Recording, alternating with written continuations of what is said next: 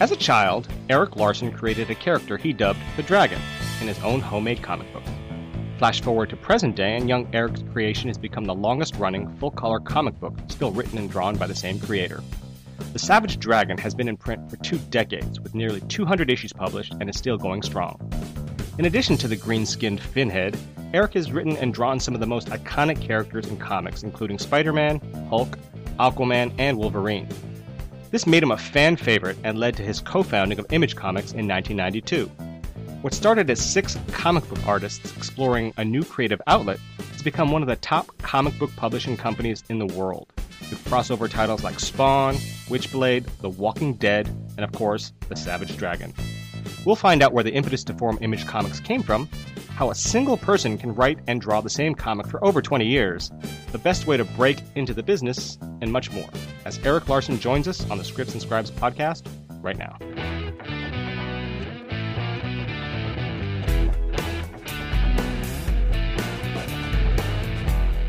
Welcome to the Scripts and Scribes podcast, uh, the podcast for writers. I'm your host, Kevin Fukunaga. Uh, today we're talking with Savage Dragon creator and uh, co-founder of Image Comics, Erik Larsen. Uh, thanks for joining us today, Erik. Gosh, thanks for having me. Great to talk to you again. It's been so long. Uh, uh, so one of the things that really impresses me, as well as I think other comic creators, I think, is that you're one of the true few comic creators. And what I mean by that is that you really do write and draw and create your own book and have so for a very long time. It's not like the Savage Dragon is your character and then you kind of passed it off to other people. I mean, it really is yours. You've been doing it for so long. Um, you know, Long, longer than most people are aware, just because um, this is a character that I created when I was in like fourth grade. Yeah, I read that. you have like doodles, and you have like sort of. Well, I, I drew full comics, full on comic books. I didn't know this the correct size to draw things on, and I didn't have access to that paper. Right. But as a kid, I was I was making comics out of eight and a half by eleven paper, kind of folded in half, so my comics are a little small. And uh, I I just started doing my own comics really early on, for no good reason, as far as I can tell. Well, I mean, uh, the love of the you know medium, I think. Obviously. Yes, let's go with that. That sounds a lot better than what I just had there. So let's yeah. But that's the amazing thing, though, is that you stuck with the dragon for as long as you have since you were a kid up till now. Obviously, a ten year run. You know what equates to basically a ten year. 20, 20 dude.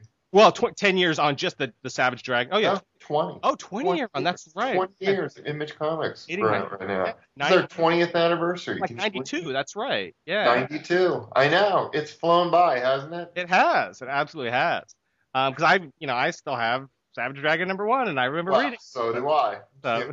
You, are not. You're not one upping me. No, no, no, no. I'm gonna one up you if it kills me. there you go. um, but I mean, it's it's like the old Jack Kirby, John Byrne, Mike Mignola. You know, you're you write and draw, and you really your character is your own. That story is your own. And uh, how are you able to essentially for two decades, if not longer, obviously from, yeah. from when you were a kid, been able to keep the dragon, the savage dragon, so interesting, so unique for so long? I mean, how do you keep it fresh while still sort of maintaining that integrity and not just kind of going off and just doing random nonsense? I mean, well, the the something I decided I wanted to do is kind of an experiment really early on is to set the book in real time.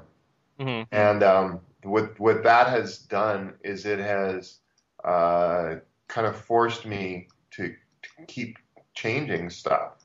Mm-hmm you know and i and i think also just the the nature of of it being a a creator owned thing mm-hmm. helps helps make that easier as well just because you know when you're sitting there working at at some other company where they own everything you're kind of hesitant about about well, am I going to give them my, my great creation? I came up with something brilliant. I don't want Marvel to screw me over the way they did. Right. You know, whatever. I mean, they're, they're, even if that isn't foremost in everybody's mind, there's still a little bit of hesitancy when it comes to creating something that isn't somewhat derivative, you know? Right. I mean, it's easy to come on and go, okay, well, I'm doing Batman. I'm going to create Bat Wing or Bat Dog or, you know, whatever. right. And it's like, okay, that, I'm just doing a variation on their theme. I don't really feel that that's precious to me. Sure. But when you're doing stuff on your own, it's it's like, yeah, whatever. You're going to own whatever whatever you create. So go for it, man. Well, I mean, for, for example, though, where do you get your ideas from? I mean, in other words, the Savage Dragon obviously started off as sort of a, you know, a, a Jack Kirby esque, you know, classic comic with the Super Freaks, and and you know, then it sort of, you know, went a little. Not that that wasn't mature, but went a little more mature with him becoming, you know, a, a you know, a father, and then kind of switching and becoming this post-apocalyptic thing, and then, I mean, where does how do you are you able to bring all this together and sort of make it have it make sense and kind of you know still uh, you know uh, be the same story I you, you got me. I mean, there's there's it, it a lot of it just is is trying just taking things to what I think is their their sort of logical progression. You know, one thing. A lot of this is just kind of one thing leads to another. You, you know, it, but it's doing ongoing comics is kind of a weird thing in that it's it's like you know telling a joke and then go and then having to go okay now what happens? Now that the chicken's across the road what happens next? And it's like oh crap I, I got to think about this. And then doing it for 20 years. Yeah and then just you you're kind of vamp for 20 years and and hope nobody notices that you're vamping and and try not to tell people about that on a podcast. But because I mean uh, the Savage Dragon is as far as I know is is the longest running I guess they used it a full color comic because I know you know Cerebus ran for forever yeah well that's true Cerebus did run forever literally forever Um, you know, you do. Yeah, I mean, it's it's been going for for a while. It's full color. It's got the same, uh, essentially same creative team, although have had different letters and what have you, right um, colorists. But yeah, I mean, it's how far ahead do you plot storylines for the dragon? Is it the kind of thing where you sit down and you know what, for this issue and next issue, I may know what I'm doing, and who knows after that? Or is it something you have like, oh, as a kid, I remember I wanted to do this, and now I'm going to bring that back? Or is it like you plot like you have 12 years like plotted ahead, like George Lucas with Star Wars? He had like the whole thing in his head. um. I, I think most people who tell you that they've got 12 years are, are bullshitting. everyone wants to think that, that all of every comic book is planned out years and years ahead of time.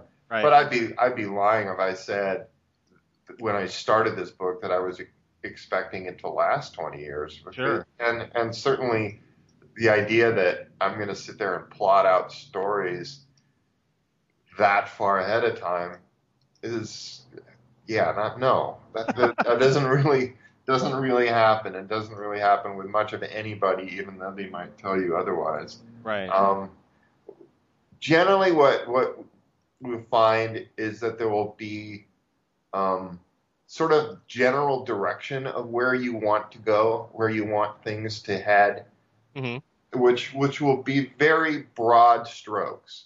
You'll just go, okay, well, I know that I'm you know I'm starting off the book now, and it's and it's Savage Dragon. I know that eventually I want to have him have children, and then I want the children to grow up, and for them to eventually it to be their book. Now that's a very broad stroke Sure. and then you do is you work on the title working towards those various goals on your book and just progressively you know you just kind of get there. So it's like anybody's real life. They're, you're sitting going well i know that i want to graduate from high school damn it and then i'm going to go to college and then i'm going to get a job and i'm going to do whatever it is. So those are the, your broad strokes but you don't know necessarily what you're going to have for lunch on tuesday. Right. Right. You know? So people going well how you must have this book all worked out. It's like yeah well i kind of know where i want to be around issue 340 but I don't really know where I want to, you know, I don't really quite have it figured out what I'm going to do three issues from now. Right, right. Fair Although enough. I do in this case, but Oh, we care to share? No, I'm just kidding. just tell us. Wow. Uh, we don't have to know. Um, okay, so that's um, sort of a, you know an explanation of kind of you know the basic plotting and, and, and the broad strokes of how you come about with you know storylines for the Savage Dragon. Now, talking about more specific scripts. Now, you've also been solely an artist, you know, for back in the day for Marvel, uh, but also you're obviously creator, artist slash writer slash everything for the Savage Dragon.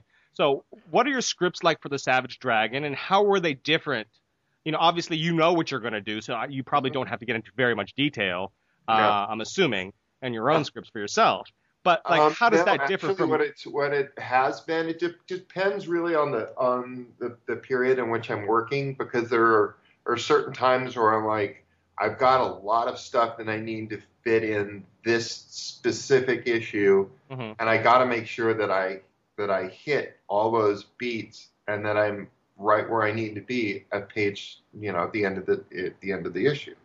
So there's that, and then there's the other issues which are a little less packed than that. Mhm. And those issues which are a little less packed, what I've been doing recently is I just sit down and draw it. And there's nothing written down at all. It's Really? just I just start going and then I'll write dialogue suggestions on the on the margin or on the actual page, you know, dialogue balloons coming from people as I think of stuff Mhm. and then I script it afterward. Wow, I know. it's kind of nuts. that is kind of nuts. That's It, it's it is a, it's definitely a, a, a fly by the seat of your pants kind of thing, and and I often there'll be instances where I'll lay out a page and or two and go, okay, this doesn't work, and and toss those out. Um, the stack of pages that I've got that are sort of in developmental stage, I've got a stack that's probably three feet tall. Wow. pages that I've like, okay, this one's not working right now. Start again. wow. And they're not super complete, Right. but it's it's something. And occasionally, what'll happen is I'll go through the slush pile and be like, oh, this will still work. right. I'll pull something out and, and use it in something else later on. That's hysterical. Um, so, but okay, yeah. So as an artist as well, because obviously you used to do, you know, be Yeah, a yeah, penciler yeah. solely. What would you look for in terms of a relationship with a comic writer? Like, uh, would they just hand you a script and you just kind of go off and just do your own thing? Would you actually talk and sort of collaborate on stuff? It depends on the person and Mhm. it depends on their working method. I just generally try and find something that that works for both of us. Mm-hmm. Um, and I, since I've got some storytelling chops, Sure. often um, I find that uh, I don't need to work with as much as some other guys do. It's it's interesting because there's some people that that re- really require a full script Right.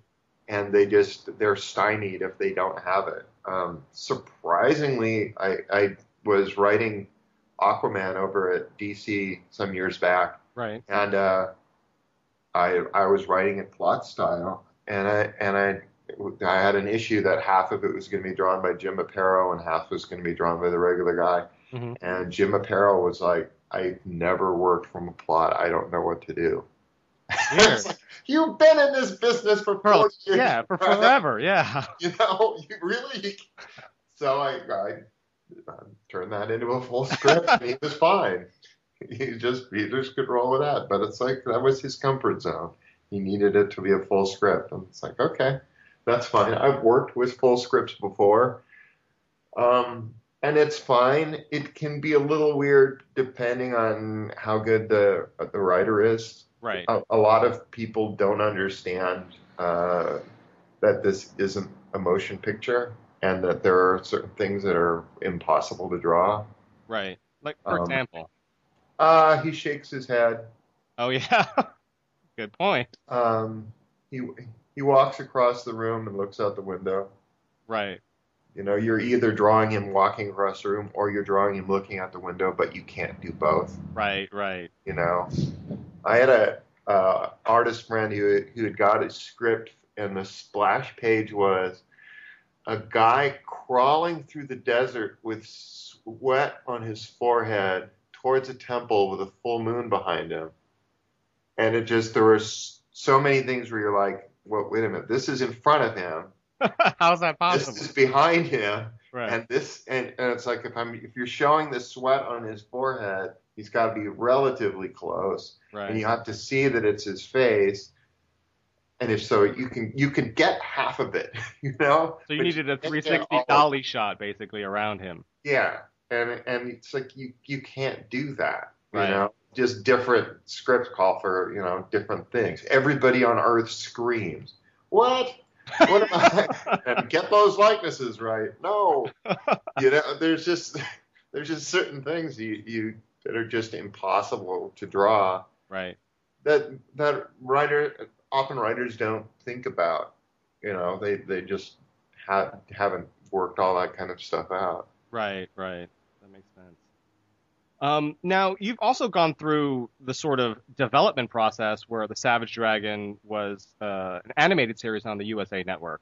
Right. Uh, what was that process like? I mean, did you have a lot of creative input, input with that? Did you want a lot of creative input, or did you just kind of It- let it go? It was weird because I had a lot of input, but not a lot of say. I see. So it would be, well, we really want to know what you think the dragon should sound like. And so they would send me these tapes. And I go, okay, well, this is the guy I think works the best. And they go, well, that's not really what we thought. and so they pick somebody else. And it's like, well, then what? You're, ju- you're just pissing me off at this point. this, is, this is not helpful at all. So it's like, okay, I got my, I got Frank Darling. That's that's as close as I got. So, right. How funny. but it was it was somewhat of a frustrating venture, and eh, you know, but well, whatever. It worked. It worked out okay. I think the the people who liked it liked it, and the people who didn't didn't, and I'll let it go at that. Fair enough. I, at, at a certain point, you just kind of have to walk away and go, "This isn't mine." right. This- you know, and people talk about, yeah, this that that movie ruined the comic or ruined your book, whatever. And it's like, no, yeah, no. Here's my book. This is all me. Right. This, this can't be ruined by a cartoon. Um, the cartoon that's it can be it can be a piece of crap on its own. It doesn't it doesn't need it, it doesn't influence the other stuff. So so we're good. Right. Right. Yeah, I mean they, they are different mediums. The the Lord of the Rings books are different from the Lord of the Rings cartoon film, which are different from the Peter Jackson films, and they're Mhm. just different. They're unique in and of themselves. And You may like one and not like the others, and, and that's just the kind of way it goes. Um, but it's it's always interesting to talk to true creators. Obviously, the Savage Dragon being a very personal creation of yours, and seeing someone else translate it into a different medium and see what that process is like, and you know whether or not you're happy with the result, and just kind of kind of you know Yeah, I mean, I wasn't, I wasn't thrilled with it. Although there were pieces of it where I was like, it was just cool to see guys walking around. You know, just Right. a little bit of like, wow, there's, there's my guy. He's turning his head, and that fin thing kind of works. right It's right getting, it's getting shorter and longer from uh, scene to scene, but whatever. what the hell? You know, close enough. right. It's funny. So Um, okay, going now. I want to talk a little bit about Image Comics. You were obviously a co-founder uh, back, as you corrected me, '92. It's been a long time. Uh, you know, Yeah. with all with the other guys, uh, you know, McFarlane and Jim Lee and those guys. Um, now, when you founded Image Comics, was it sort of more of a desire to, you know, sort of reap the profits of your own labor since you've done so much? All of you guys have done so much amazing work for for other companies like Mhm. Marvel. Uh, or was it just more about the creative freedom and just kind of being able to do what you want when you want and just tell the stories that you wanted to tell for so long?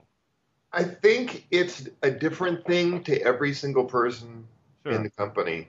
You know, I think uh, uh, there are certainly people who are going to say, "Yeah, I just wanted to make all the money," and there's there's others that are just going to be, you know what, I just wanted to be able to tell my own stories and just be left alone. Mm-hmm. Um, so it, there's no really solid consensus. It's just that it made sense to everybody in in to some degree. That that if you, all of these ideas sort of work in tandem with each other. So it's like, okay, you're gonna by doing this on your own and publishing together, you you can make more money. Okay, then I'm in. You know, whatever. But it really Uh, was sort of. I mean, there had been small independent publishers Yeah. printing in black and white, but it really was sort of, uh, you know, unique in that it was basically the actors creating their own studio from the old studio system days in the film. You, you know, when you had Oh yeah, yeah. Cary yeah Grant is- and- it's one of those ideas that have been tossed around forever, Sure. and people have speculated about forever. In that, you know, when Jack had left mhm, uh, Marvel to go to DC Comics, the whole well, what if a bunch of these guys all left these books at the same time? What if you know it was Jack and it was Steve Ditko and it was Gil Kane and what if the top guys all went and formed their own company? What would that be like? And and people have been asking that question for millennium, really, Sure. forever. People had just been talking about it. What, what would happen? And then this is the first time that a bunch of guys just said, "Yeah, what the hell, man? Let's try that out and see if that works." what was the discussion like? I mean, did you guys just meet at, at a certain place? Well, you guys have a conference call, or how did that? You did you guys actually decide to make that jump? Because it was a big. Well, yeah, well, it wasn't. It was a big jump, and it was. It's. I, I think for some of us, it was a little more tentative than than sort of the history has shown it to be. You know, and that and that I was sitting there going, well, I've I've got I've got some other things that I could do, and I'm not telling everybody I'm I'm never going to see you again. Um, but I I had done a Spider-Man run, and so at that point I didn't really have a, a regular gig because my Spider-Man run was was limited. It was just going to be six issues where I'm writing and drawing it. So at that point, I I was already essentially out of a job, and I had and I had lined up other stuff, just like oh, I'll do a Nova miniseries or I did a Lobo miniseries. I just had kind of other stuff that I could do ho- hopefully uh, you know, eventually leading to, to something regular that, that I was, would really be passionate about. But, Mhm. and, you know, and then this, the kind of the image idea got tossed around and it wasn't necessarily for all of us, okay, well, we're leaving our other books entirely and then we're going to go do this stuff. I think Rob had intended that he was going to do, uh, Youngblood in, in at the same time that he was still going to be doing X Force and maybe you know laying it out and having somebody else do pencils on that or Right. or something. And I, and I think it was more of, of Marvel took the news as these guys are leaving. Screw them. Let's get them off the comp list today. And it, and at that point, it was like, all right, well, I, I, or we could do that. Right. Um,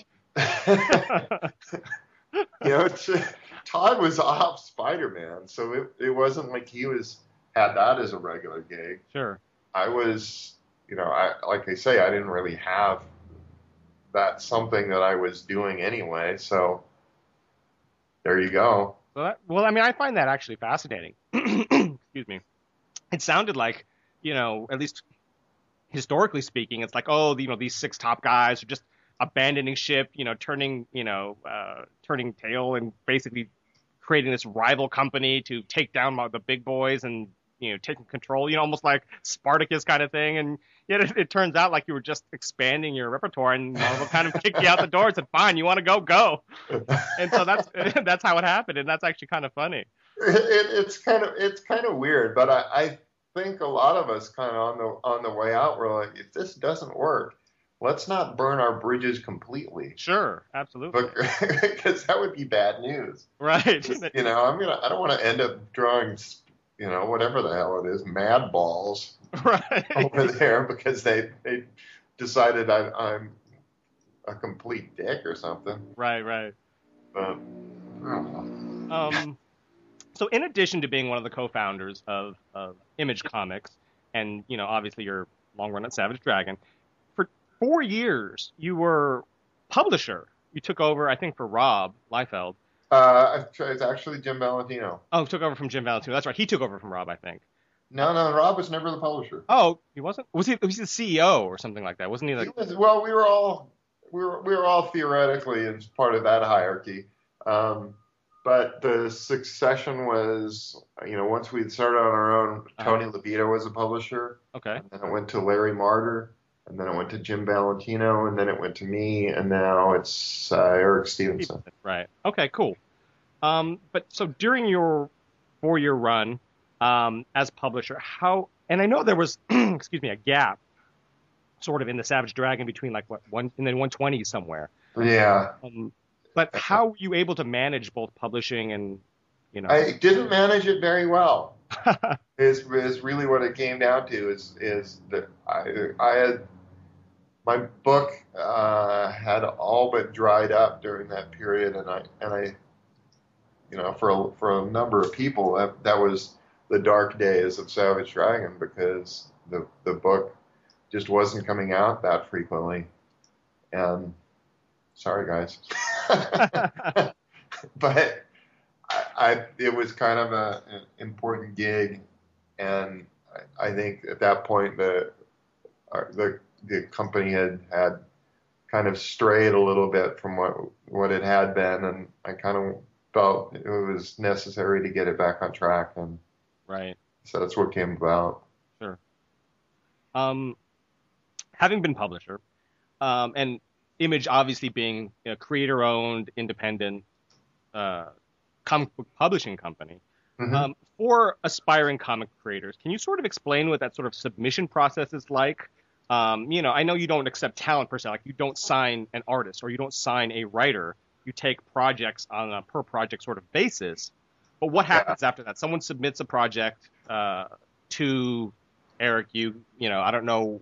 What is the evaluation process like? Does it start with Eric or you know someone in his office, and then you guys all decide, or does? No, actually, at this point, uh, it is entirely uh, decided by the publisher. Okay. There's no there's no process where where the rest of us see this stuff at all, which is fine. I'm I'm I'm all about that. Right. Because it's a headache. Right. it's like, and we'd never get around to it. We just we'd have these emails, and we'd be like, ah, I don't want to look at this. I got other things I got to do. So it's it's far better for all of us if if it's just left to somebody who knows what they're doing and and just goes with it. But we uh, will we'll get pitches and and sometimes they're awesome and sometimes they're not. And even even when they are awesome, often there is uh, there's little things where you go, oh, that that, that needs a, a tweak here and there in order to be commercial or better or whatever. Um, like the Luna Brothers had pitched uh, a book called Heroin. Right, which was about this heroine who was out fighting crime, and and my suggestion to them was you ought to change that name because people, when they see heroin, right, aren't necessarily going to be thinking heroin. They may be thinking heroin, and, right? And you know, it's just it's just one of those simple like. Really, guys, you have to think this through because not everybody can spell as well as you can, right? and, and, or can discern the two from each other. So, you know, let's there's there's characters in your book. Your main your main character's name is Ultra. Why not why not call the book Ultra instead? And mm-hmm. sort of that's that's where that went. There are, there's often things where where characters will come through and it'll be, yeah, that character looks a little bit too much like this guy or that guy. Maybe you could push it in this direction. So when I when I was publisher, I was a lot more hands on than a lot of guys are. I was I was helping people right. design characters and and de- designing logos or helping doing any number of things. I did cover sketches for a number of ones. Right. So, um, when a property, you know, a project is approved, do they sort of have free reign to kind of turn in pages and that's what's going to be published, or is it go again go through the editorial process? Like would like you you had mentioned, you know, making changes here and there, um, or does it depend? Is it solely on a case by case basis? Like creators who have done work for you guys before kind of have a little more free reign, and sort of new creators. Yeah, that's that's pretty much the case. There's it's not we're not super hands on, but you know there's still stuff here and there where you'll go, whoa, whoa, whoa, what, what are you doing here? You know, right? And you're really you're looking out for their own best interest too. So, you know, let's let's put our best foot forward and and do the best we can and and do a good comic here. Right. Um, I was talking to James Hudnall, who'd done a couple of books with Image, um, and he'd said that basically there's an initial sort of startup cost, you know, to get you know into uh, previews, you know, the Diamond distributor uh, publication, uh, and getting it out there. Does it vary from book to book what that is based on a print run that you guys, you know, get from pre-orders, or how does what determines the cost to the um, creators, in the initial startup cost, so to speak? I don't know that what he's talking about. Oh, okay. because as far as, as the wor- the world I'm I'm familiar with, uh-huh. uh, while there is uh, well, Image does take something on the back end. Right. There is no period that I know of where a creator is paying anything to Image Comics prior oh, okay. to, at, at, any point. Sure. Um, yeah, I don't know. There's, I mean, it's it's all back end stuff. They're getting paid back end, and we get paid back end, and it's just that's just how things work. I see. So basically, the way image uh, publication works for uh, non uh, partners for the uh, non founders. Well, um, for even us, it's, okay. It's it's it's all the, the same thing. Nobody's paid up front. Um, there, there's actually been a couple exceptions to that where we're just like, okay, we're pretty sure this is gonna, this guy doing this book is gonna be, this will work. right, know? right. So there's been a couple little things here and there, but it's largely that been the case where, uh, where that is that is not what's gone on. Right. Um, and so it's just you know you we solicit your book the book comes out, uh, you, know, solicit the book, orders are come come in, the book comes out, we get paid, right? We pass on the money to to the creators once we've you know paid off the printer and whatever else. Right. Okay, that makes sense, and that that's actually I think would be uh, much more appealing, especially for young aspiring creators who don't necessarily have startup capital, but they no, have, no, yeah, no. But the, yeah, I mean, the, the, the the part that people the, the difficulty gets to be, okay, well, how do I? I'm willing to make this leap as a writer. How am I going to get an artist to make this leap as a, and how am I going to get a colorist to do that and a letterer and stuff sure. like that? I mean, you, you kind of have to organize things that so that everybody's on the same page. Well, for example, um, if a writer were able to get an artist to do pencils and maybe even ink, you know, his or her own work, would that be something, you know, even if it was a full issue, 22, you know, plus plots for additional issues or something like that, would that be enough to go to Image and say, is can this be a book? And if so, then maybe they could get a colorist to work, you know. Uh, yeah, yeah, yeah. I mean, often there'll be cases where guys will have temporary coloring or temporary lettering or whatever. And sure. and but there's an awful lot of aspiring guys too. You know, sure, sure. They're just like I want to be a colorist on and and color Batman, but I'm sitting there doing my sample pages and right. DC's not biting. So if I can do a bunch of stuff over here, then that's going to show other people that I'm capable of doing stuff, and off we go. Now, I know that uh, back in the day, uh, a lot of artists used to bring portfolios to conventions and things like that. They that, still do. They that still do. Now, okay, well that's good. I mean, because I know a lot of people, you know, they they solicit online and things like that. So I was just asking if if that changed the process at all.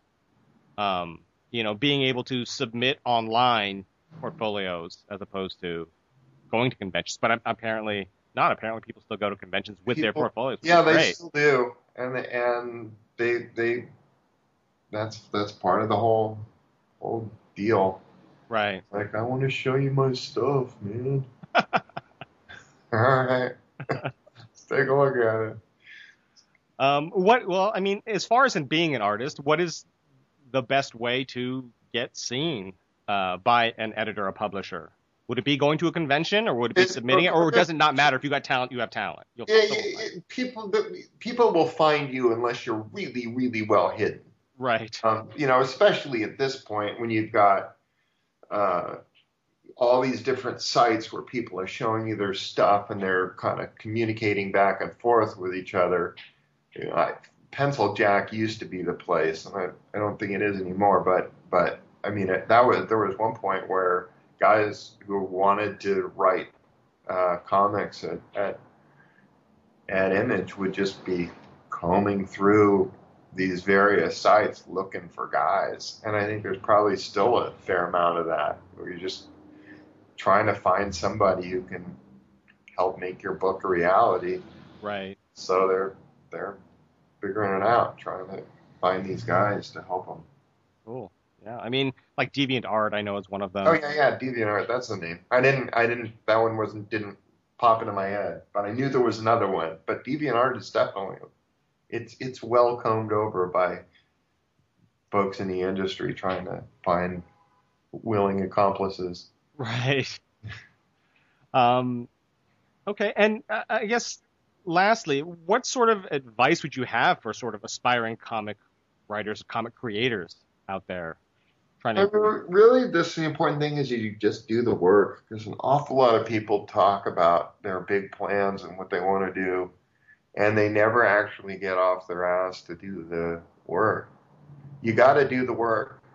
You know, if you really want to do comics, um, just do comics. Just keep, just start making them.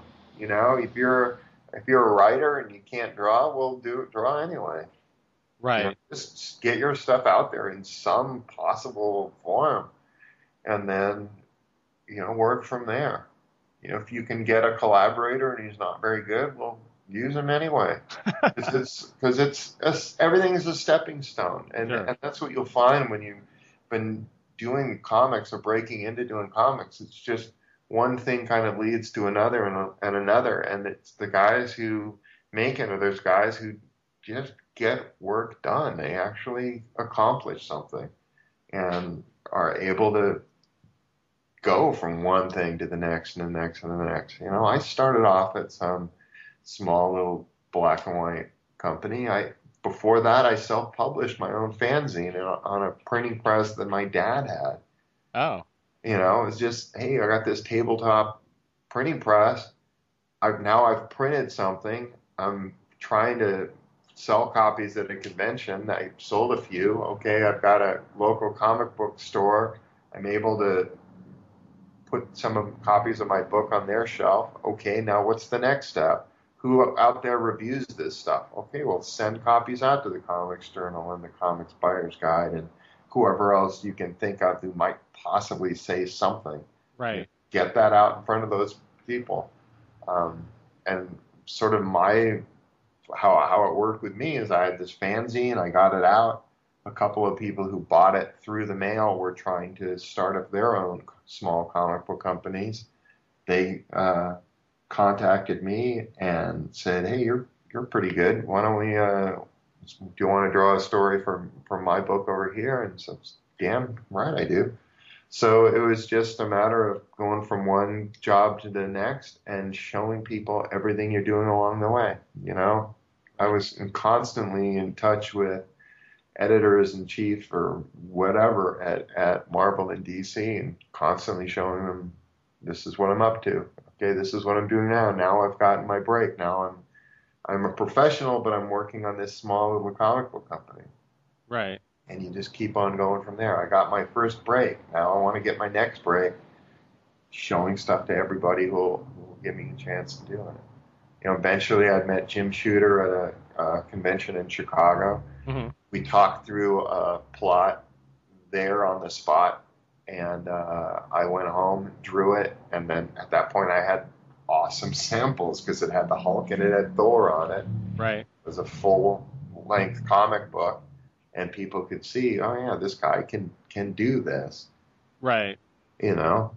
And here's here's how he do, handles these familiar characters. So there's a chance he's going to be able to draw DNAgents, and it's like, all right, now I'm doing DNAgents, and how how do I go from DNAgents to the next thing? Well, you show people your work, Right. Right. and Well, that's how it went. So if there's anything to take away from this, uh, the the uh, motto of the day is "Get work done." Trademark Erik Larsen. Really, that's it. It's you know the whole just do it thing. It's Sure. like for crying out loud, don't quit telling me about your great idea and put your great idea down on paper. Yeah, show it to me. You, you know, Yeah. show me that you can get something done. Yeah. And and uh, you know, it's for aspiring writers. If you really are like, if you're the the the goal you're chasing is Marvel and DC, make yourself useful Mhm. because those guys they need people to do stuff, but they're not going to hire some new guy to do a big crossover between Marvel and DC. That's you're wasting your time doing that. Right. You want to make yourself useful. What do they need? What books? You know, having trouble finding a direction or finding a writer. Right. You know, if they're doing Christmas specials, write a six-page Christmas story. Write something small. Sure. Show people what you can do. Demonstrate your voice. You know, get out there. Very inspirational. That's good. That's good stuff. Um, no, I mean it is, I, and I think that, It- that it's just me because I, talk to these guys all the time. They're coming up to me at convention, going, "I want to be a writer." Well, what have you written? right. Well, I want to be a writer. I, I want, you know, it's like they expect somebody who's just going to hand them a job based on nothing. Right. Right. Nobody's going to do that. You have to have it based on something. So you have to do something that somebody wants to hire you for. And a lot of guys just start off doing fanzines or doing these little strips that they do on, on the on the web, just showing people, hey, here's here's a gag a day, or or here's some story that I wrote. Here's my fan fiction of this character or that character. Right. Yeah, I think because comic book collecting is a hobby for so many people, they treat it as such instead of it is a profession, it's an industry, it's a job. You have to treat it as such. You know, no one would hire you to work on computers just because you like computers. You need to go out there and, Yeah, and train and get, you know, and and do the work. Oh, Yeah. how to do that? Um, okay. Lastly, rapid fire. Six quick questions. That's sort of an either or questions, just for fun. Okay, Um, okay, here we go. Mac or PC? Mac. Giants or A's? Mm, jeez, I'm gonna go with Giants. Just Uh, because I moved, you know, I did I did the program books for the Oakland A's at one point, and and did the covers for them. But I was living over here at the time, and even so, I was like kind of feeling like it's not really my team. um, Tobey Maguire or Andrew Garfield? I don't know enough yet to Okay. make that. Um, That's a push, I guess. I'm kind I'm kind of thinking it may it, it, it may be Andrew okay, because I, I kind of like some of the things I'm hearing. right. but I don't I don't know the actor well enough to to know. Okay. Um, Dragon, the Bruce Lee story, or Red Dragon, the Anthony Hopkins? Uh, jeez, Bruce Lee, Jesus, of course. Uh, Dungeons and Dragons or Dragon Age, the video game? uh, I'm showing my age here. Dungeons and Dragons, I guess. Um, and lastly, who would win in a fight, the Savage Dragon or Hiccup, the kid from How to Train Your Dragon? Uh, Savage Dragon, of course. he kicks ass. He does kick. He kicks lots of ass and has for tw- 20 years. Twenty years. Actually, probably longer because since when you were a kid, he was probably kicking ass as well. Just maybe yeah, in, a, in less. I mean, if I if I keep going back, it's like okay, you know, my fanzine I published that in '82. Right. So it's like, all right, 30 years. And then you go back even farther. It's like, well, how old were you when you created? It? And it's like, eventually it'll be like, okay, 40 years. It's like, oh, come on. but when do you start counting, really? Sure. So Are you ever gonna have? 20 years is good enough. Are you ever gonna have uh, uh, uh, an, an early Savage, a young Savage Dragon comic where you go back and retell some of those stories you told as a kid? I actually have. Um, I worked a couple of stories that I did as a fanzine uh, when I was doing graphic fantasy. And I, graphic fantasy, Mhm. I reworked two of those stories and uh, made them into issues of regular Savage Dragon. Because that was my initial goal. Sure. Uh, I, I had a place where the book had gotten to when I was a kid. The characters had progressed to a certain. And so when I when I came on image, it was like, all right, well, I'm going to work towards that same. And then at that point, you know, I'm free to do with it as I see fit. Right. So I got to that point and just kept on going. But that was like issue 64 or something, somewhere around there, 63, 65. There's a couple of them in there. I don't have it all off the top of my head. I don't. Uh, yeah. After Numbers are so years, or they, unimportant to me. they just all start to blur together. I It suppose. is. It's kind of ridiculous. It's just one long run. It is. I'm working on issue 180 for crying out loud. And did you did you think when you were doing the four issue miniseries you'd be a, you know, 20 years into the the run? No, you never you never know for sure. I know that I wanted to to, to go on as long as I could. Hmm. And you hope that it'll work, but you know, you know, I don't know that that image would work. I didn't know that we, we would stay together and that the company would would still be kicking around 20 years later. You certainly hope for that sort of thing. Right. You want that to happen, but you don't know with with absolute certainty. So And it's so funny from an outsider's point of view. You don't think about those kinds of things. You think, oh, the six these six great talents are creating their own company. It's going to be huge. They sold a million copies of this and this, and it's going to be amazing. And coming from the inside, it's like, well, hopefully this works. well, Because you, don't, you never know. yeah, It's Oh. weird. It's weird for me to think that, you know, when I was a kid reading Marvel comics, you know, that I was that those comics, the the Marvel age had not been around nearly as long as as Image has been around now. sure. And yet, you know, because I was born at the time I was born, it just was like, well, they they've been around forever. And it's like, well, no, they came about, you know, they started a year or two before you were born. It wasn't really wasn't that long, but Right. Right. oh well. Well, that's all the time we have for now. Uh, Okay. I appreciate you joining us today, Erik. Thank you so much. Um, for all things Erik and Savage Dragon related, be sure to check out savagedragon.com. And for more information on the show, including a Q&A print interview with Erik, uh, please visit our website at scriptsandscribes.com. If you have questions about the craft or business of writing or comic creating, you can send us an email to ask at scriptsandscribes.com or send us a tweet to at scriptsscribes. There's no and in the middle there. Thanks for listening.